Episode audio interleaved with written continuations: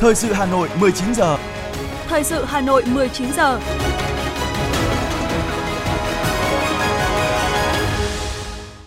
Quang Minh và Phương Nga xin kính chào quý vị và các bạn. Bây giờ là chương trình thời sự của Đài Phát thanh và Truyền hình Hà Nội. Chương trình tối nay, Chủ nhật, ngày 16 tháng 10 có những nội dung chính sau đây. Thủ tướng Phạm Minh Chính gặp mặt lãnh đạo các ngân hàng thương mại. Đẩy mạnh tuyên truyền kỷ niệm 50 năm chiến thắng Hà Nội Điện Biên Phủ trên không. Hơn 20 năm qua, hệ thống mặt trận thủ đô Hà Nội luôn phát huy hiệu quả quỹ vì người nghèo. Ngập lụt vẫn tiếp diễn ở miền Trung. Phần tin thế giới có những sự kiện nổi bật. Hội nghị thượng đỉnh y tế thế giới hướng tới các mục tiêu phát triển bền vững về sức khỏe. Lần đầu tiên, robot đứng phát biểu trước Quốc hội Anh và sau đây là nội dung chi tiết.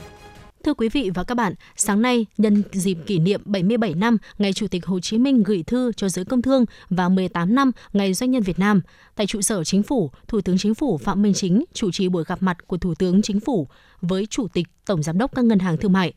Tại buổi gặp mặt, Thủ tướng Chính phủ chúc mừng, động viên, chia sẻ với Chủ tịch, Tổng Giám đốc các ngân hàng thương mại trong hơn 2 năm phòng chống dịch COVID-19 vừa qua, đồng thời gửi gắm niềm tin và kỳ vọng đối với các Chủ tịch, Tổng Giám đốc các ngân hàng, mong muốn hệ thống ngân hàng nỗ lực vượt qua khó khăn, thách thức và đóng góp ngày càng nhiều hơn cho sự nghiệp đổi mới, hội nhập và phát triển của đất nước. Các đại biểu báo cáo tình hình hoạt động của các ngân hàng, thảo luận sôi nổi, phân tích, nhận diện các vấn đề nổi lên, xác định rõ thời cơ, rủi ro, thách thức, đề xuất các định hướng, giải pháp phù hợp, góp phần giữ vững ổn định kinh tế vĩ mô, kiểm soát lạm phát, thúc đẩy tăng trưởng, đảm bảo các cân đối lớn, đặc biệt là giữ ổn định, an toàn, hiệu quả, bền vững hệ thống ngân hàng trước những biến động từ quốc tế và trong nước. Phát biểu tại cuộc gặp mặt nhân dịp kỷ niệm Ngày Doanh nhân Việt Nam, thay mặt Chính phủ, Thủ tướng Chính phủ Phạm Minh Chính ghi nhận, đánh giá cao và biểu dương sự nỗ lực, cố gắng của toàn bộ cán bộ, công chức, viên chức, người lao động trong toàn ngành ngân hàng – trên cơ sở phân tích tình hình, hạn chế của ngành ngân hàng, Thủ tướng đề nghị ngành ngân hàng thực hiện một số nhiệm vụ giải pháp trọng tâm trong những tháng cuối năm và thời gian tới. Theo đó, Ngân hàng Nhà nước tiếp tục điều hành chính sách tiền tệ chặt chẽ, thận trọng, đảm bảo chủ động, linh hoạt, phối hợp đồng bộ, nhịp nhàng với các chính sách tài khóa và các chính sách khác để ưu tiên kiểm soát lạm phát, ổn định kinh tế vĩ mô, thúc đẩy tăng trưởng và đảm bảo các cân đối lớn của nền kinh tế. Đối với các ngân hàng thương mại, Thủ tướng đề nghị tuân thủ pháp luật, tăng cường năng lực quản trị, điều hành, năng lực tài chính, đảm bảo an toàn hoạt động, tập trung nâng cao chất lượng, hiệu quả dịch vụ, chất lượng tiến dụng, đảm bảo công khai và minh bạch,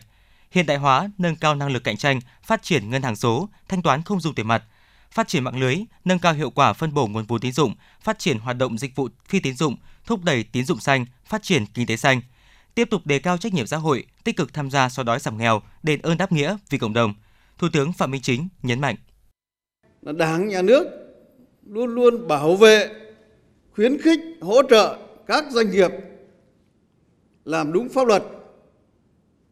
tuân thủ hiến pháp, rồi làm giàu một cách chính đáng,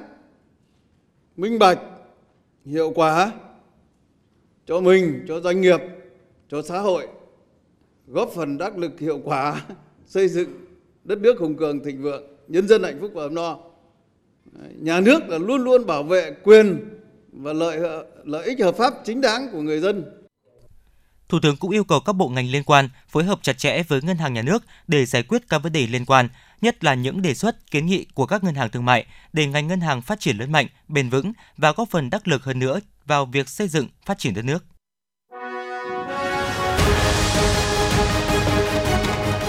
Thời sự Hà Nội, nhanh, chính xác, tương tác cao. Thời sự Hà Nội, nhanh, chính xác, tương tác cao.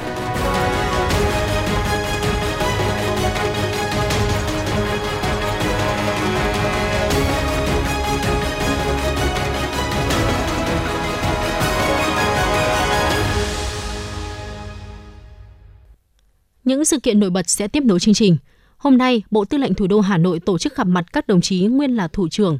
Quân khu Thủ đô, Bộ Tư lệnh Thủ đô Hà Nội, nguyên thủ trưởng Bộ Chỉ huy Quân sự thành phố Hà Nội, Bộ Chỉ huy Quân sự tỉnh Hà Tây và chỉ huy các cơ quan, đơn vị trực thuộc đã nghỉ hưu, chuyển công tác các thời kỳ nhân kỷ niệm 76 năm ngày truyền thống lực lượng vũ trang thủ đô. 318 đại biểu tham dự buổi gặp mặt đã cùng ôn lại truyền thống 76 năm xây dựng, chiến đấu và trưởng thành của lực lượng vũ trang thủ đô, tri ân những đóng góp to lớn của các thế hệ lãnh đạo. Phát biểu tại buổi gặp mặt, Trung tướng Nguyễn Quốc Duyệt, Tư lệnh Bộ Tư lệnh Thủ đô Hà Nội đã ôn lại lịch sử truyền thống 76 năm vẻ vang và hào hùng của lực lượng vũ trang thủ đô, thông báo tình hình kinh tế xã hội và nhấn mạnh những kết quả đạt được trong thực hiện nhiệm vụ quốc phòng, quân sự địa phương năm 2020, 2021 và 9 tháng năm 2022.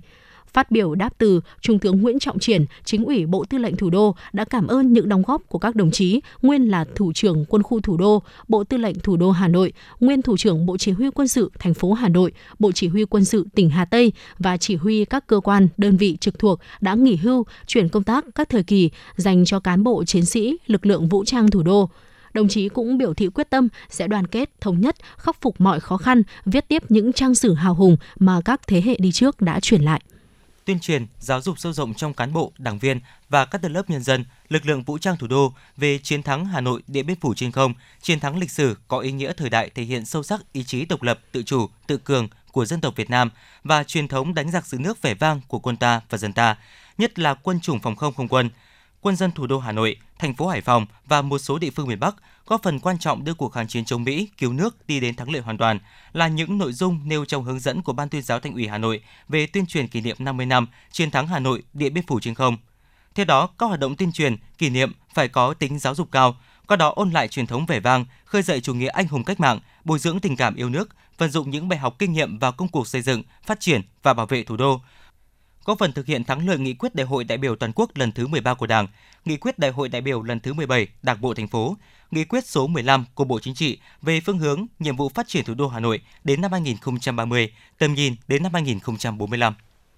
Từ năm 2000, Ngày Quốc tế xóa nghèo 17 tháng 10 đã được Ủy ban Trung ương Mặt trận Tổ quốc Việt Nam quyết định là ngày vì người nghèo, khởi đầu tháng cao điểm vì người nghèo từ 17 tháng 10 đến 18 tháng 11 hàng năm, nhằm khơi dậy tinh thần tương thân, tương ái, chung tay giúp đỡ người nghèo, ủng hộ quỹ vì người nghèo. Hơn 20 năm qua, hệ thống mặt trận thủ đô Hà Nội đã không ngừng nỗ lực huy động quản lý, sử dụng hiệu quả quỹ vì người nghèo trong hỗ trợ an cư, trao sinh kế, góp phần quan trọng vào công tác giảm nghèo bền vững và chăm lo an sinh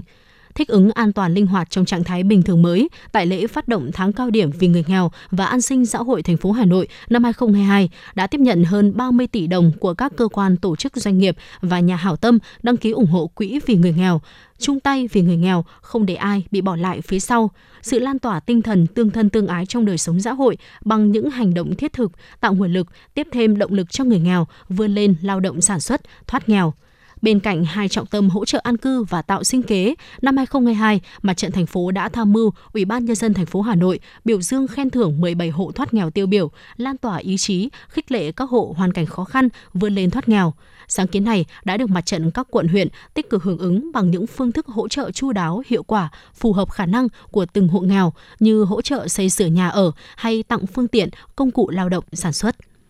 Tại hội nghị phát động hưởng ứng tháng cao điểm vì người nghèo và an sinh xã hội do Mặt trận Tổ quốc Việt Nam quận Hoàn Kiếm vừa tổ chức, đã có 25 đơn vị khối quận và phường đăng ký ủng hộ gần 1 tỷ đồng. Trên địa bàn quận Hoàn Kiếm hiện không còn hộ nghèo, nhưng vẫn còn 76 hộ cận nghèo và hàng trăm đối tượng khó khăn cần sự hỗ trợ. Vì vậy, Ủy ban Mặt trận Tổ quốc Việt Nam quận Hoàn Kiếm kêu gọi các cơ quan, tổ chức, doanh nghiệp, các tầng lớp nhân dân tiếp tục chung tay giúp đỡ người nghèo, ủng hộ quỹ vì người nghèo các cấp, ủng hộ các chương trình an sinh xã hội của quận với tinh thần chung tay vì người nghèo, không để ai bị bỏ lại phía sau. Tại lễ phát động, 14 đơn vị khối quận đã đăng ký ủng hộ quỹ vì người nghèo 680 triệu đồng, 11 đơn vị khối phường đăng ký ủng hộ 150 triệu đồng. Cũng tại buổi lễ, Mặt trận Tổ quốc quận Hoàn Kiếm đã trao quà hỗ trợ cho các gia đình có hoàn cảnh khó khăn, trao quà và tiền hỗ trợ cho các học sinh có hoàn cảnh khó khăn đạt thành tích cao trong học tập. Bên cạnh nỗ lực của các cấp ủy Đảng, Mặt trận Tổ quốc và chính quyền quận Hoàn Kiếm, sự chung tay góp sức của các cơ quan, đơn vị, doanh nghiệp, các nhà hảo tâm cũng chính là góp phần thực hiện mục tiêu giảm nghèo bền vững, đảm bảo an sinh xã hội.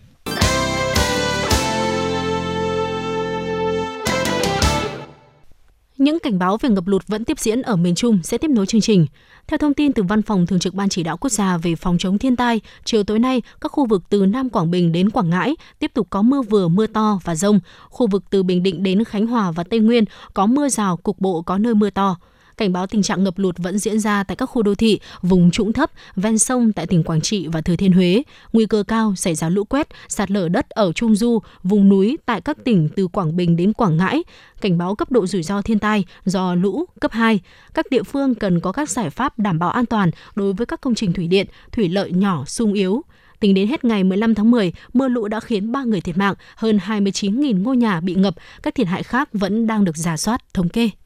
Sáng nay, thông tin từ đồn biên phòng cửa khẩu quốc tế La Lai, Bộ Chỉ huy Biên phòng tỉnh Quảng Trị, do mưa lớn trong những ngày vừa qua nên trên tuyến quốc lộ 15D bị sạt và lún nghiêm trọng, gây chia cắt tuyến giao thông quan trọng.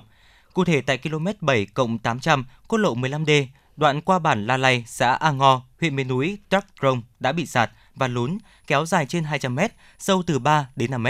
đồng thời đẩy con đường khỏi vị trí cũ khoảng 6 m.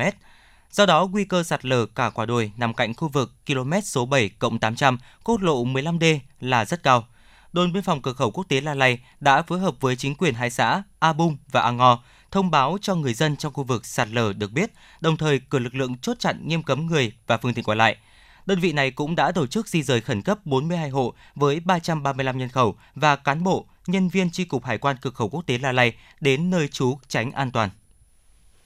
Sáng nay trên địa bàn tỉnh Quảng Bình mưa đã tạm ngưng nhưng do mưa lớn những ngày qua đã khiến nhiều tuyến đường nhà dân bị ngập lụt chia cắt, tập trung chủ yếu ở hai huyện Lệ Thủy, Quảng Ninh. Trên địa bàn tỉnh Quảng Bình hiện có hơn 20 điểm bị ngập úng và sạt lở, ảnh hưởng đến đời sống của nhân dân. Theo thống kê ban đầu, mưa lớn đã khiến hơn 300 nhà dân ở các huyện Lệ Thủy, Quảng Ninh bị ngập lụt. Hiện nay, nhiều tuyến đường huyện Lệ Thủy cũng bị ngập sâu trên 0,5 mét. Tại khu vực biên giới huyện Quảng Ninh, theo đồn biên phòng Làng Mô, hiện nước đang rút chậm, đường vào các bản Pờ Loang, Jin Jin, Dốc Mây của xã Trường Sơn vẫn đang bị ngập lụt, người phương tiện chưa qua lại được. Mưa lớn những ngày qua cũng khiến nước sông, suối dâng cao, làm 9 thôn bản ở huyện Quảng Ninh bị ngập và chia cắt.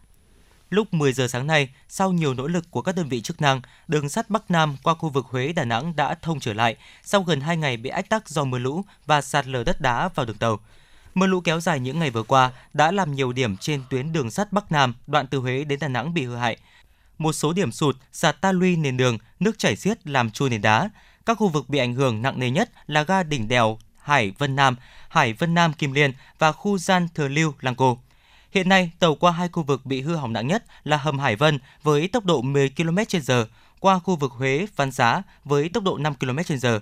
Ngành đường sắt sẽ khôi phục hoàn toàn lịch chạy tàu trong ngày hôm nay.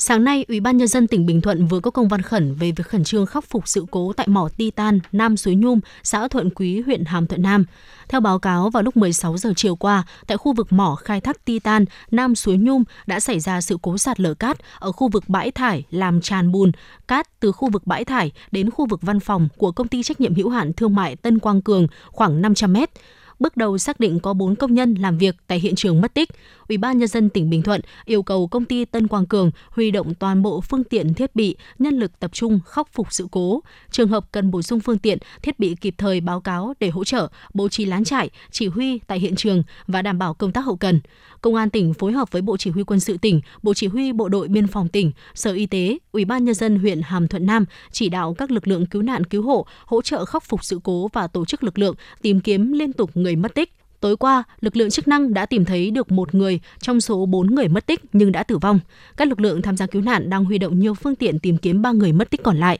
Ngoài ra, Ủy ban nhân dân tỉnh Bình Thuận cũng yêu cầu các sở ngành liên quan khẩn trương yêu cầu các chủ đầu tư, các dự án khai thác khoáng sản trên địa bàn ra soát kiểm tra đảm bảo an toàn, không để xảy ra sự cố tương tự.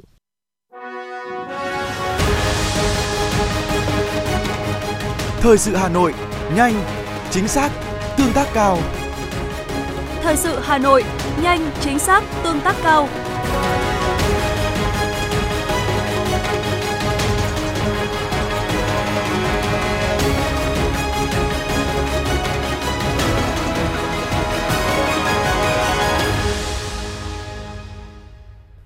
Tiếp theo là những thông tin y tế. Thưa quý vị, thời gian vừa qua, hàng hóa xuất khẩu của Việt Nam hiện diện ngày càng nhiều trên thế giới, nhiều sản phẩm dần có chỗ đứng vững chắc và nâng cao khả năng cạnh tranh. Tuy nhiên, để mở rộng thị phần, đẩy mạnh sản xuất, xuất khẩu bền vững trong bối cảnh hiện nay, doanh nghiệp cần bắt nhịp với những xu hướng tiêu dùng mới của thị trường. Chiến lược xuất nhập khẩu đến năm 2030 của Thủ tướng Chính phủ được ban hành mới đây nhấn mạnh yêu cầu phát triển xuất khẩu bền vững, phát huy lợi thế so sánh và chuyển đổi mô hình tăng trưởng hợp lý theo chiều sâu – Phó Cục trưởng Cục xuất nhập khẩu Bộ Công Thương Nguyễn Cẩm Trang cho biết, chiến lược đặc biệt coi trọng vấn đề sử dụng hiệu quả các nguồn lực, bảo vệ môi trường sinh thái và giải quyết tốt những vấn đề của xã hội. Ngoài ra, chiến lược cũng chú trọng đến những xu hướng mới trong kinh tế thương mại quốc tế như kinh tế xanh, kinh tế số, kinh tế tuần hoàn. Đây sẽ là trọng tâm phát triển xuất nhập khẩu trong giai đoạn tiếp theo.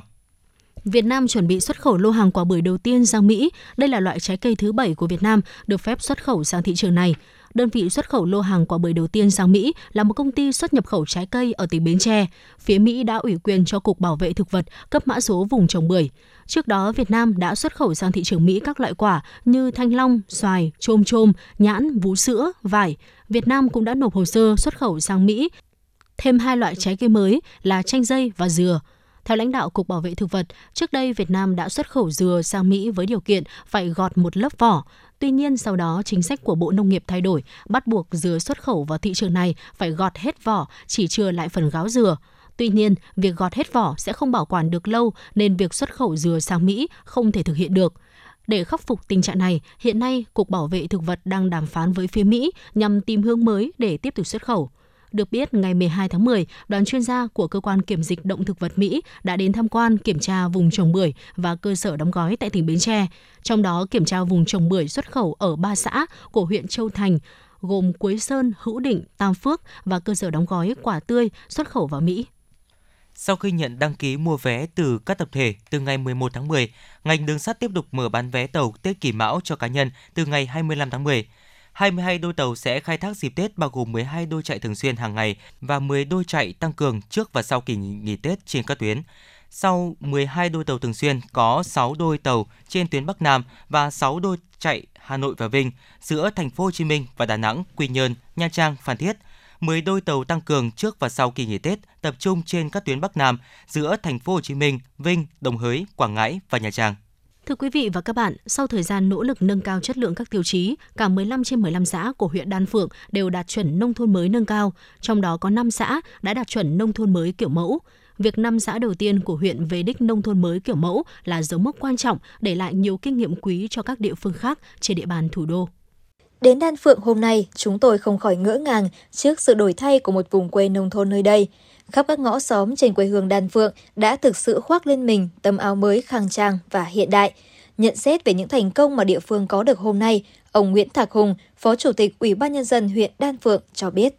Cái đổi thay rõ nét nhất đối với huyện Đan Phượng, thứ nhất là cái diện mạo nông thôn của huyện Đan Phượng nó hoàn toàn thay đổi. Nếu như cách đây 10 năm, những người đi xa quê 10 năm bây giờ quay về không nhận thấy cái hình hài của quê hương mình cũ nữa. Và thứ hai là đời sống vật chất và tinh thần của nhân dân được cải thiện rõ rệt, nó tăng lên so với ờ, cách đây 10 năm thì cái mức sống của người dân Đan Phượng tăng lên hơn 3 lần. Đấy là một cái thành công. Năm 2022 thì chúng tôi vẫn ờ, định hướng phát triển mặc dù là huyện Đan Phượng đã thực hiện đề án phát triển quận đến giai đoạn 2025 nhưng chúng tôi vẫn xác định nông nghiệp là một trong những nội dung phát triển để nâng cao đời sống của nông dân. Do đó chúng tôi tiếp tục đầu tư và phát triển nông nghiệp hữu cơ, nông nghiệp cao bằng các dự án và bằng các cái quy hoạch cụ thể để định hướng cho nông dân sản xuất và hỗ trợ nông dân theo chính sách của thành phố để đề ra. Cùng với chỉnh trang xây dựng hệ thống cơ sở vật chất, việc chuyển đổi cơ cấu kinh tế, nâng cao đời sống người dân cũng được huyện Đan Phượng quan tâm. Các lĩnh vực công nghiệp, tiểu thủ công nghiệp tiếp tục được duy trì và phát triển, thu hút và giải quyết việc làm cho hàng nghìn lao động địa phương với thu nhập khá. Nông nghiệp phát triển theo hướng sản xuất hữu cơ, áp dụng công nghệ cao và tích cực chuyển đổi cơ cấu cây trồng, vật nuôi có giá trị kinh tế cao, góp phần quan trọng vào việc ổn định và nâng cao thu nhập cho người nông dân.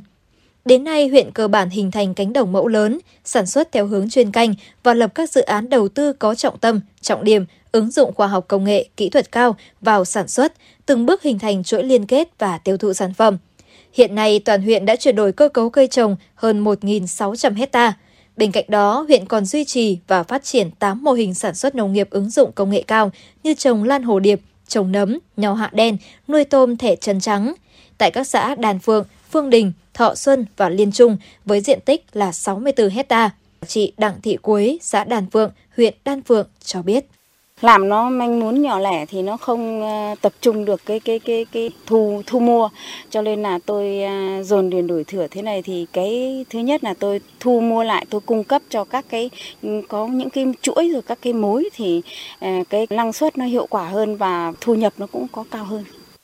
Kinh tế phát triển, văn hóa xã hội có nhiều tiến bộ, đời sống vật chất và tinh thần ngày càng được nâng cao là tiền đề thúc đẩy phong trào văn hóa văn nghệ, thể dục thể thao quần chúng phát triển mạnh, nhất là ở các thôn, cụm dân cư với nhiều hình thức đa dạng, phong phú, phù hợp với từng độ tuổi. Sân chơi thể thao và bộ dụng cụ tập thể thao ngoài trời được quan tâm đầu tư, nhận được sự đón nhận nhiệt tình của người dân – Công tác giáo dục cũng được coi trọng, cơ sở vật chất các nhà trường được đầu tư xây dựng đồng bộ, khang trang và hiện đại, mở rộng về quy mô, góp phần thực hiện tốt các đề án giáo dục toàn diện cho học sinh. Ông Nguyễn Tuấn Tú, xã Phương Đình, huyện Đan Phượng cho biết. Là chúng tôi cảm thấy rất mãn nguyện vì cái chương trình xây dựng nông thôn mới được nhân dân ủng hộ và được sự thay đổi rõ rệt của nhân dân lại được coi như vậy là đảng và nhà nước coi như vậy là uh, có những cái dự án ví dụ như trường mầm non, đưa về cho dân, để xây dựng cho dân, nhưng thu hồi đất của dân để làm trường, trạm. Nhân dân rất đồng thuận và nhân dân được cái số tiền đó, nhân dân được xây những cái nhà cao tầng. Nhưng mà được cái nhân dân thôn Ích Vịnh chúng tôi là 5 năm đổ về đây, là nhân dân Ích Vịnh rất chấp hành chủ trương chính sách của Đảng, pháp luật nhà nước. Bất cứ một nhiệm vụ gì mà chúng tôi coi như vậy là tuyên truyền, là nhân dân đồng thuận. Đến thời điểm này, huyện Đan Phượng đã có 15 trên 15 xã đạt chuẩn nông thôn mới nâng cao, 5 trên 15 xã đạt chuẩn nông thôn mới kiểu mẫu, gồm các xã Đan Phượng, Song Phượng, Liên Hà, Tân Hội, Thọ Xuân, vượt một xã so với chỉ tiêu thành phố giao. Có thể nói, thành quả xây dựng nông thôn mới của huyện Đan Phượng là kết quả của ý đảng lòng dân – Năm qua mặc dù còn nhiều khó khăn, nhưng các địa phương trên địa bàn huyện luôn nỗ lực, chung sức, đồng lòng, quyết tâm xây dựng nông thôn mới nâng cao, kiểu mẫu và đạt được kết quả tích cực. Đáng chú ý, nhiều mô hình, nhiều phong trào mới phát động đã tạo điểm nhấn, được người dân đồng tình hưởng ứng như phong trào xây dựng tuyến đề kiểu mẫu, cuộc thi tổ dân phố sáng, xanh, sạch đẹp.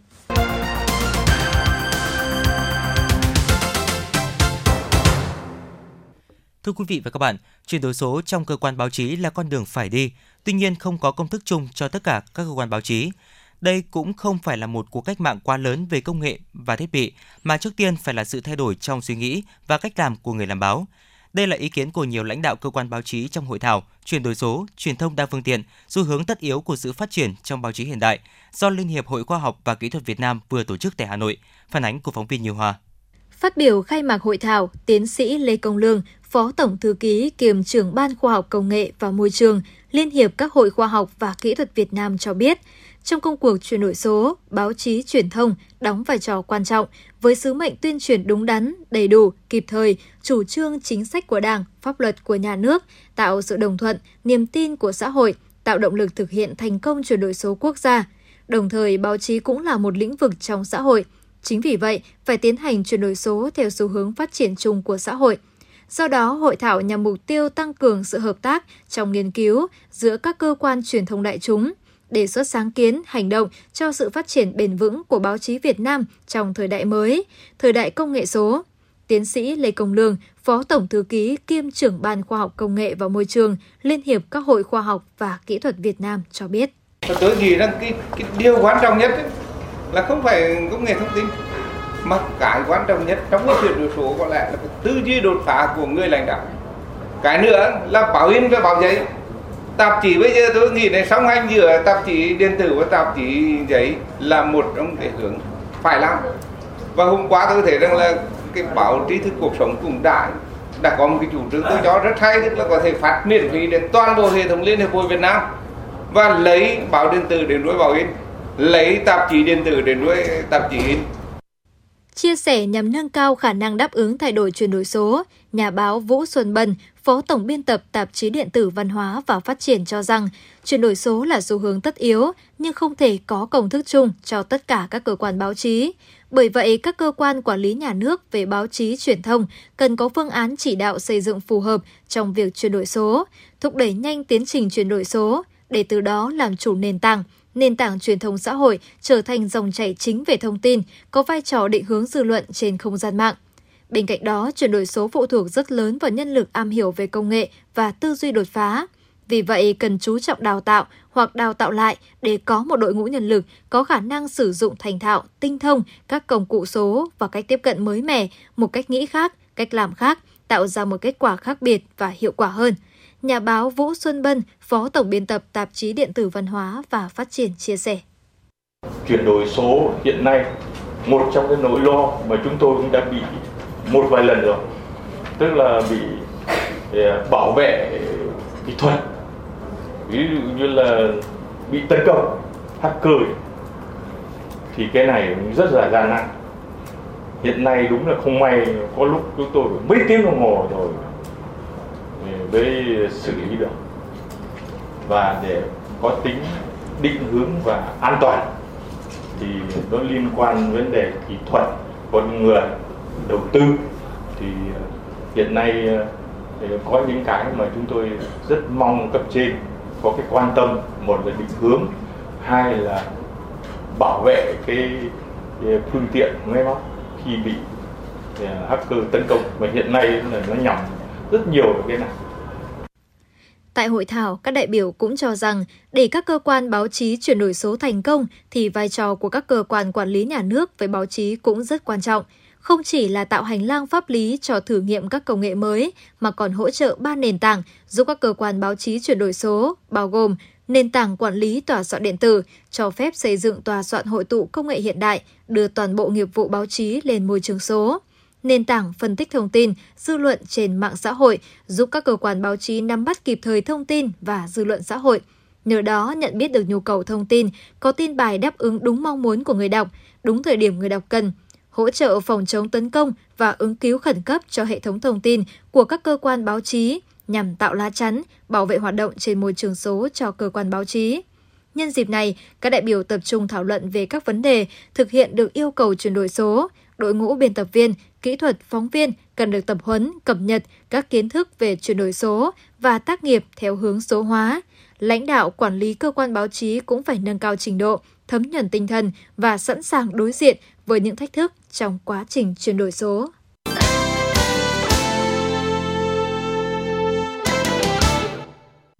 Thưa quý vị và các bạn, để luật sở hữu trí tuệ và các điều ước quốc tế về quyền tác giả, quyền liên quan mà Việt Nam đã tham gia thực sự đi vào cuộc sống, góp phần phát triển công nghiệp văn hóa. Theo đó, Cục Bản quyền tác giả, Bộ Văn hóa Thể thao và Du lịch đã tổ chức hội nghị hội thảo hướng dẫn phổ biến luật sửa đổi, bổ sung một số điều của luật sở hữu trí tuệ về quyền tác giả, quyền liên quan, tuyên truyền, phổ biến nội dung cơ bản của hiệp ước về quyền tác giả của Tổ chức Sở hữu trí tuệ thế giới, hiệp ước về cuộc biểu diễn và bản ghi âm của Tổ chức Sở hữu trí tuệ thế giới và lấy ý kiến cho dự thảo, nghị định quy định chi tiết một số điều và biện pháp thi hành luật sở hữu trí tuệ. Ghi nhận của phóng viên thời sự.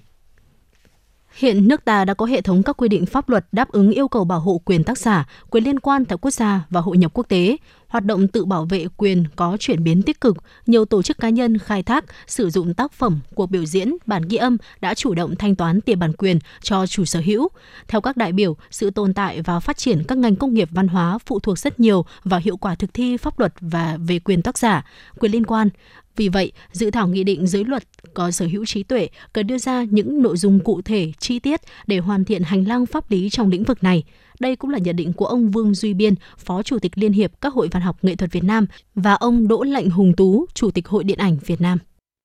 Khi mà người tổ chức chương trình hoặc là người sử dụng tác phẩm không tìm được chủ sở hữu hoặc là tác giả, có thể người ta mất hoặc là người ta đi ra nước ngoài không tìm thấy. Thế thì người ta sẽ xin phép cơ quan nào để người ta sử dụng? Và khi xin phép cơ quan ấy người ta được sử dụng, thì người ta bảo là trong ngày quy định là phải đóng tiền. Cái đóng đóng tiền ở cơ quan nào? Đóng ở đâu? Và mức giá như thế nào? Nó phải rất là cụ thể. Ở đây những cái quy định mới và những các cái sửa đổi điều lệ của cái luật, nó đã cho chúng ta thấy rằng là có cái gì chúng ta phải làm và trách nhiệm chúng ta làm ở đâu nếu như chúng ta không gặp được các cái tác giả, thì chúng ta cũng có thể tìm các cái cơ quan quản lý nhà nước mà họ có cái chức năng để bảo hộ cái bản quyền tác giả để chúng ta có thể thực thi được những cái bản quyền tác giả Môi trường mạng Internet hiện đã đặt ra nhiều thách thức trong việc tự bảo vệ quyền của các chủ thể và hoạt động của các cơ quan quản lý, thực thi về quyền tác giả, quyền liên quan. Trong năm nay, hai hiệp ước về quyền tác giả của Tổ chức Sở hữu trí tuệ thế giới, hiệp ước về cuộc biểu diễn và bản ghi âm của Tổ chức Sở hữu trí tuệ thế giới có hiệu lực tại Việt Nam sẽ góp phần giải quyết những thách thức đặt ra. Ngoài việc hoàn thiện hành lang pháp lý, các chuyên gia cho rằng để thực thi hiệu quả quyền sở hữu trí tuệ trên môi trường số, Việt Nam và nhiều quốc gia trên thế giới cần chung tay phối hợp xử lý nghiêm, nhất là các hành vi vi phạm bản quyền xuyên biên giới.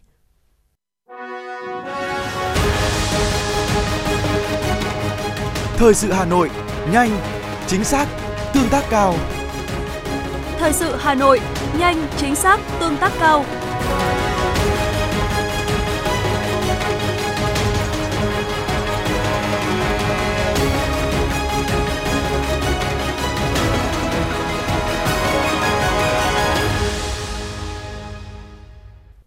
Mời quý vị và các bạn nghe tiếp phần tin. Không chỉ giỏi việc nước, đảm việc nhà, các cán bộ hội viên Hội Liên hiệp Phụ nữ của thành phố Hà Nội còn tích cực triển khai nhiều hoạt động ý nghĩa vì cộng đồng. Nổi bật là việc hỗ trợ chăm lo, bảo đảm quyền lợi cho người yếu thế, người có hoàn cảnh khó khăn, xây dựng nông thôn mới, đô thị văn minh, qua đó góp phần xây dựng thủ đô ngày càng giàu đẹp, văn minh, hiện đại.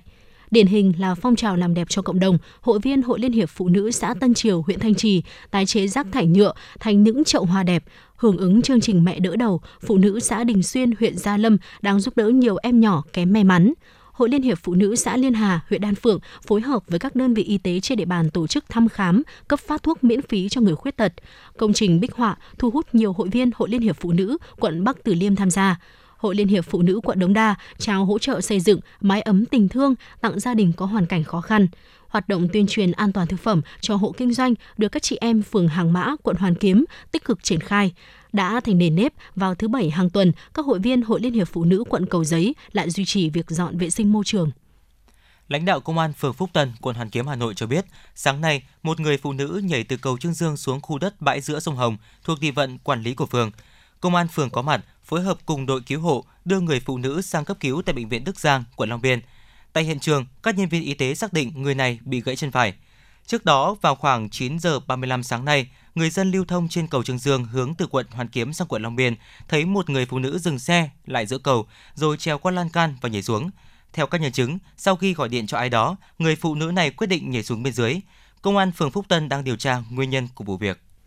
Thưa quý vị và các bạn, những tháng cuối năm, hoạt động giao thương buôn bán dần trở nên tấp nập hơn thì cùng với đó là tình trạng vi phạm trật tự đô thị cũng gia tăng. Để ngăn ngừa tình trạng này, nhiều địa phương đã đang tăng cường kiểm tra, kiểm soát, xử lý nghiêm vi phạm.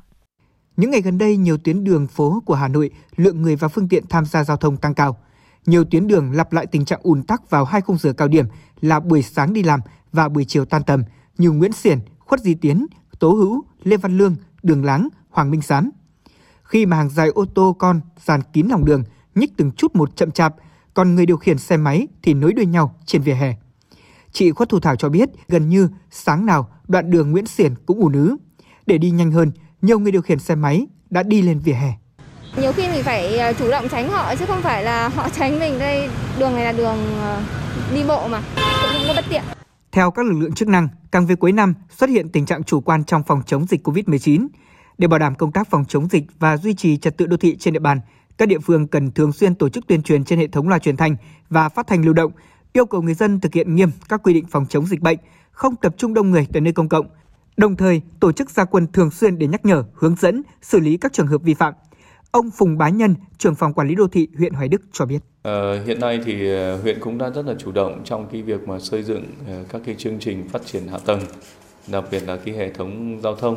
về trật tự đô thị thì ờ, hoạt động của Ban chỉ đạo 197 của huyện, của các xã thị trấn thì cũng được thường xuyên ờ, ờ, thực hiện. Trong tháng 5 tháng 6 vừa qua thì Ban chỉ đạo 197 của huyện cũng đã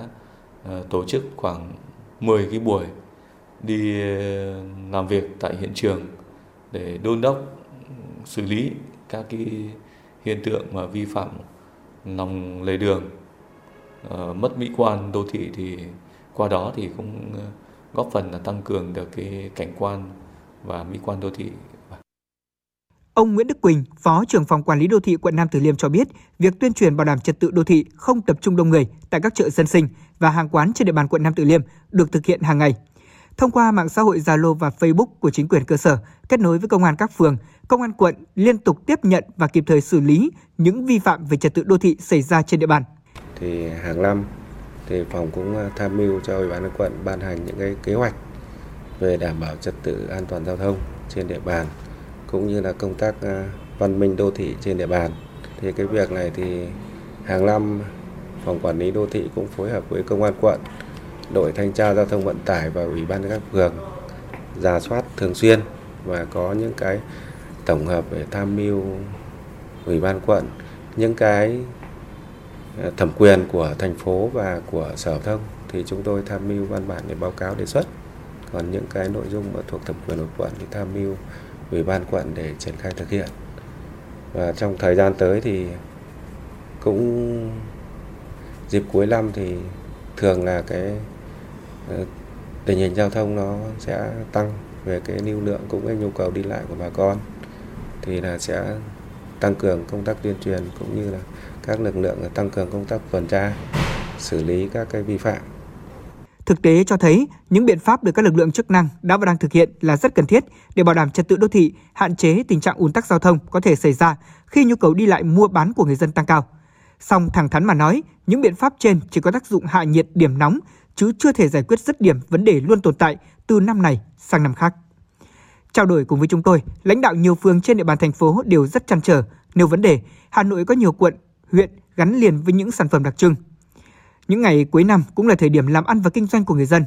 Do đó, để xử lý nghiêm theo các quy định của pháp luật sẽ ảnh hưởng không nhỏ đến cuộc sống của họ. Trung tá Khuất Thị Mây, Phó đội trưởng đội cảnh sát giao thông trật tự Công an thị xã Sơn Tây cho biết, đối với công tác quản lý trật tự đô thị, ngoài việc tăng cường kiểm tra xử lý nghiêm những hành vi vi phạm, những quy định về quản lý sử dụng lòng đường, vỉa hè, Công an thị xã Sơn Tây yêu cầu các lực lượng phối hợp với các đơn vị chức năng, chính quyền địa phương tiến hành khảo sát, nắm địa bàn, tâm tư nguyện vọng của người dân để có những điều chỉnh cụ thể. Thứ nhất là phải duy trì lại cái trật tự bằng cách là trước tiên là lại lại phải sốc lại thôi. Sốc lại cái thứ nhất là lại tuyên truyền nhắc nhở người dân chấp hành về cái đảm bảo về trật tự đô thị trật tự về lòng đường về hè à, về cái nữa là à, hướng dẫn nhân dân tiếp tục lại hướng dẫn lại người nhân dân nhân dân về sắp cách sắp xếp xe này và sắp xếp hàng hóa làm sao phải đảm bảo đường thông hề thoáng để cho người không không cản trở gì đến người uh, đi lại. Đấy và ba nữa là mình sẽ tăng cường tuần tra kiểm soát để xử lý nghiêm các trường hợp vi phạm. Để giữ vững đi kèm với nhiệm vụ phát triển kinh tế xã hội thì ngoài nỗ lực của các cơ quan chức năng, hệ thống chính trị còn rất cần sự chung sức của người dân trong chấp hành các quy định về trật tự đô thị và an toàn giao thông.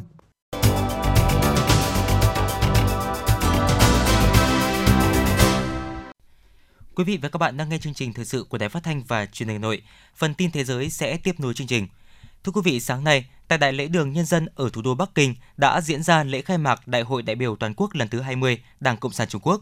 Trong vòng 7 ngày, các đại biểu thảo luận báo cáo công tác của Ủy ban Kiểm tra Kỷ luật Trung ương khóa 19, thảo luận và thông qua sửa đổi điều lệ Đảng, đồng thời bầu ra Ban chấp hành Trung ương khóa 20 và Ủy ban Kiểm tra Kỷ luật Trung ương khóa 20.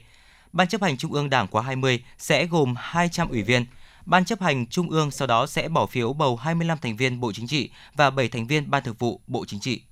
Hôm nay, Hội nghị Thượng đỉnh Y tế Thế giới WHS đã khai mạc tại thủ đô Berlin của Đức với hơn 60 phiên họp và thảo luận diễn ra trong 3 ngày từ 16 tới 18 tháng 10. Hội nghị WHS năm nay sẽ tập trung vào các chủ đề chính như đầu tư cho sức khỏe và tinh thần, biến đổi khí hậu và sức khỏe hành tinh, chuẩn bị để đối phó với đại dịch, chuyển đổi số, hệ thống thực phẩm đối với sức khỏe, khả năng phục hồi và công bằng của hệ thống y tế và cuối cùng là sức khỏe toàn cầu vì hòa bình. Moscow đã đề nghị nối lại nguồn cung cấp khí đốt cho châu Âu thông qua đường ống không bị hư hại do các vụ nổ hồi tháng trước đã gây ra. Tuy nhiên, Đức cho biết họ sẽ không nhận khí đốt của Nga thông qua đường ống Nord Stream 2, vốn đã trở thành tâm điểm trong cuộc khủng hoảng Ukraine. Máy phát điện và lò đốt ga đã trở thành nhu cầu thiết yếu của nhiều người Ukraine trước mùa đông đang đến gần. Nhu cầu về thiết bị điện như máy phát điện, lò đốt ga và bếp đốt củi đang gia tăng đáng kể, nhất là khi cuộc xung đột Nga-Ukraine không có dấu hiệu hạ nhiệt. Thưa quý vị, BMF TV đưa tin, tại các thành phố lớn ở Pháp, vô số người xếp hàng dài trước các trạm xăng và người lái xe ô tô vẫn buộc phải chờ hàng giờ đồng hồ mới đến lượt mua xăng. Cuộc khủng hoảng nhiên liệu kéo dài đang gây ra sự khó chịu cho người Pháp, cũng như lo ngại trong tất cả những lĩnh vực của nền kinh tế. Theo ghi nhận của phóng viên BMF TV, có vẻ như tình trạng xếp hàng mua xăng và vùng lân cận ở Paris đến nay vẫn không có hồi kết. Hai quả bom đã phát nổ ở gần cầu hữu nghị Thái Lan Myanmar, phía bên Myanmar vào đêm qua, đặt an ninh khu vực biên giới hai nước trong tình trạng báo động. Theo giới chức Thái Lan, các thiết bị nổ tự chế đã được sử dụng trong hai vụ đánh bom này, nhiều khả năng là do một nhóm chống đối chính quyền quân sự Myanmar thực hiện. Rất may, hai vụ nổ này không gây thương vong. Ít nhất 6 phụ nữ cùng với 5 nam giới đã thiệt mạng và 3 người khác bị thương khi các tay súng không rõ danh tính xả súng vào một quán bar ở thành phố Irapuato thuộc bang Guana Aruato, miền trung Mexico. Đây là vụ xả súng thứ hai xảy ra tại bang này trong chưa đầy một tháng vừa qua. Chính quyền thành phố Irapuato cho biết lực lượng chức năng đang truy tìm các đối tượng tấn công. Hiện tại chưa rõ động cơ đằng sau của vụ xả súng. Cơ quan cảnh sát thành phố Pittsburgh thuộc bang Pennsylvania của Mỹ cho biết hôm nay ít nhất 3 người đã thiệt mạng và một người khác bị thương trong vụ xả súng trên đại lộ Cedar giữa E Ohio và đại lộ Stockton ở thành phố này. Hiện cơ quan chức năng đang tiến hành điều tra vụ việc. một tòa trung cư cao 24 tầng ở thành phố Istanbul của Thổ Nhĩ Kỳ đã bốc cháy dữ dội, khiến lửa lan dọc tòa nhà. Các video được chia sẻ trên mạng xã hội cho thấy ngọn lửa lan khắp 24 tầng của tòa nhà, khói bốc lên dày đặc, bao trùm khắp thành phố. Lực lượng cứu hộ đã nhanh chóng sơ tán người dân và dập tắt đám cháy. Nhà chức trách đang tiếp tục điều tra nguyên nhân của vụ hỏa hoạn. Vụ việc xảy ra chỉ một ngày sau vụ nổ gây sập hầm mỏ ở thị trấn Amasra thuộc tỉnh Pratin, miền Bắc nước này, làm 41 công nhân thiệt mạng và 28 người bị thương. Người máy nghệ sĩ Aida vừa có buổi giới thiệu và trả lời câu hỏi về những tác động của công nghệ đối với ngành công nghiệp sáng tạo tại trụ sở Quốc hội Anh. Được phát triển bởi các nhà khoa học tại Đại học Oxford năm 2019, Aida là người máy nghệ sĩ siêu thực đầu tiên trên thế giới. Cô ấy có thể tạo ra các bản vẽ, bức tranh, tác phẩm điêu khắc và làm thơ với sự trợ giúp từ thuật toán máy tính, camera và cánh tay robot.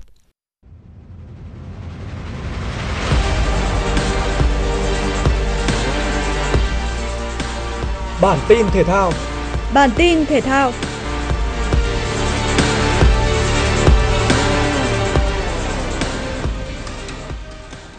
Trận đấu tâm điểm vòng 19 V-League 2022 là cuộc tiếp đón câu lạc bộ Nam Định trên sân hàng đẫy của Hà Nội FC.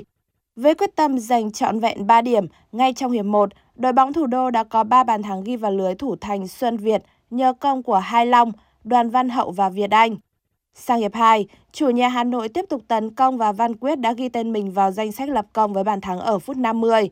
Một phút sau, ngoại binh Lucao đã được câu lạc bộ Hà Nội vươn lên dẫn 5-0 trước khi câu lạc bộ Nam Định có hai bàn rút ngắn tỷ số đều do công của Mạnh Hùng. 5-2 là tỷ số cuối cùng của trận đấu này. Chiến thắng này giúp Hà Nội FC tiếp tục vững vàng ở ngôi đầu bảng với 37 điểm sau 17 trận, tạm hơn đội bám đuổi Hải Phòng 5 điểm. Leicester City đang đứng ở vị trí cuối bảng khi chỉ có 4 điểm. Chính bởi lẽ đó cuộc tiếp đón Crystal Palace trên sân nhà tại vòng 11 ngoại hạng Anh sẽ là cơ hội để thầy trò huấn luyện viên Brendan Rodgers cải thiện điểm số của mình. Tuy nhiên một loạt những pha dứt điểm được thực hiện nhưng lại không đem về bàn thắng. Trận đấu kết thúc với tỷ số hòa không đều. Ở một diễn biến khác tiếp đón Everton trên sân nhà, Tottenham tung ra đội hình mạnh nhất. Bước ngoặt của trận đấu đến ở phút 58 trong một pha bóng lộn xộn thủ thành Pickford đã phạm lỗi với Harry Kane và chính anh đã thực hiện cú sút 11 m thành công đem về bàn mở tỷ số. Đến phút thứ 68, Hotspur có pha dứt điểm chính xác ấn định chiến thắng 2-0 trước Everton. Với kết quả này, Tottenham duy trì vị trí thứ ba trên bảng xếp hạng và tạm rút ngắn khoảng cách với đội xếp đầu bảng là Arsenal xuống còn một điểm, nhưng thi đấu nhiều hơn một trận. Trận đấu giữa chủ nhà Athletic Bilbao và Atletico Madrid diễn ra hấp dẫn. Căng thẳng suốt 90 phút bởi hai đội cạnh tranh nhau trực tiếp vị trí thứ ba trên bảng xếp hạng La Liga. Bước ngoặt trận đấu chỉ đến trong hiệp 2 khi Gregman mở tỷ số cho Atletico. Đây là bàn thắng thứ 100 của tiền đạo người Pháp trong màu áo của Atletico tại đấu trường La Liga. Trận đấu khép lại với thắng lợi 1-0 cho Atletico, giúp họ vươn lên vị trí thứ 3 với 19 điểm, hơn Atletic 2 điểm. Tại trường đua MotoGP Australia, bất ngờ đã diễn ra ở phiên đua thử. Johan Jaco là người có thành tích tốt nhất ở cả hai phiên đua thử khi chỉ mất 1 phút 29 giây 47 năm để hoàn thành một vòng chạy tại Phillips Islands. Nối tiếp những kết quả bất ngờ này là Marco Perecci và Pons Espargaro khi lần lượt xếp ở vị trí thứ hai và thứ ba với chỉ 5% giây kém hơn. Trong khi đó, người đang dẫn đầu trên bảng xếp hạng là Fabio Quartararo có kết quả tương đối khả quan ở hạng 4. Những đối thủ của anh trên con đường bảo vệ ngôi vô địch là Alex Espargaro và Francesco Panaya chỉ xếp thứ 7 và thứ 8. Trung tâm Dự báo Khí tượng Thủy văn Quốc gia cho biết, dự báo khoảng ngày 16 đến ngày 17 tháng 10, trên Biển Đông sẽ xuất hiện cơn bão số 6. Chuyên gia cho biết, bão số 6 sẽ chịu tác động bởi không khí lạnh ở phía Bắc nên có diễn biến phức tạp. Ngoài ra hiện nay, bộ phận áp cao lục địa phía Nam Trung Quốc đang có dịch dần xuống phía Nam, Dự báo khoảng từ ngày 16 tháng 10, bộ phận không khí lạnh này có thể bắt đầu ảnh hưởng đến các tỉnh Bắc Bộ, duy trì thời tiết nắng hành khô trong những ngày vừa qua ở Bắc Bộ. Quý vị và các bạn vừa nghe chương trình thời sự của Đài Phát thanh Truyền hình Hà Nội, chỉ đạo nội dung Nguyễn Kim Khiêm, chỉ đạo sản xuất Nguyễn Tiến Dũng, tổ chức sản xuất Vương Chuyên. Chương trình do biên tập viên Thùy Chi, phát thanh viên Quang Minh, Phương Nga cùng kỹ thuật viên Mạnh Thắng phối hợp thực hiện. Xin chào và hẹn gặp lại.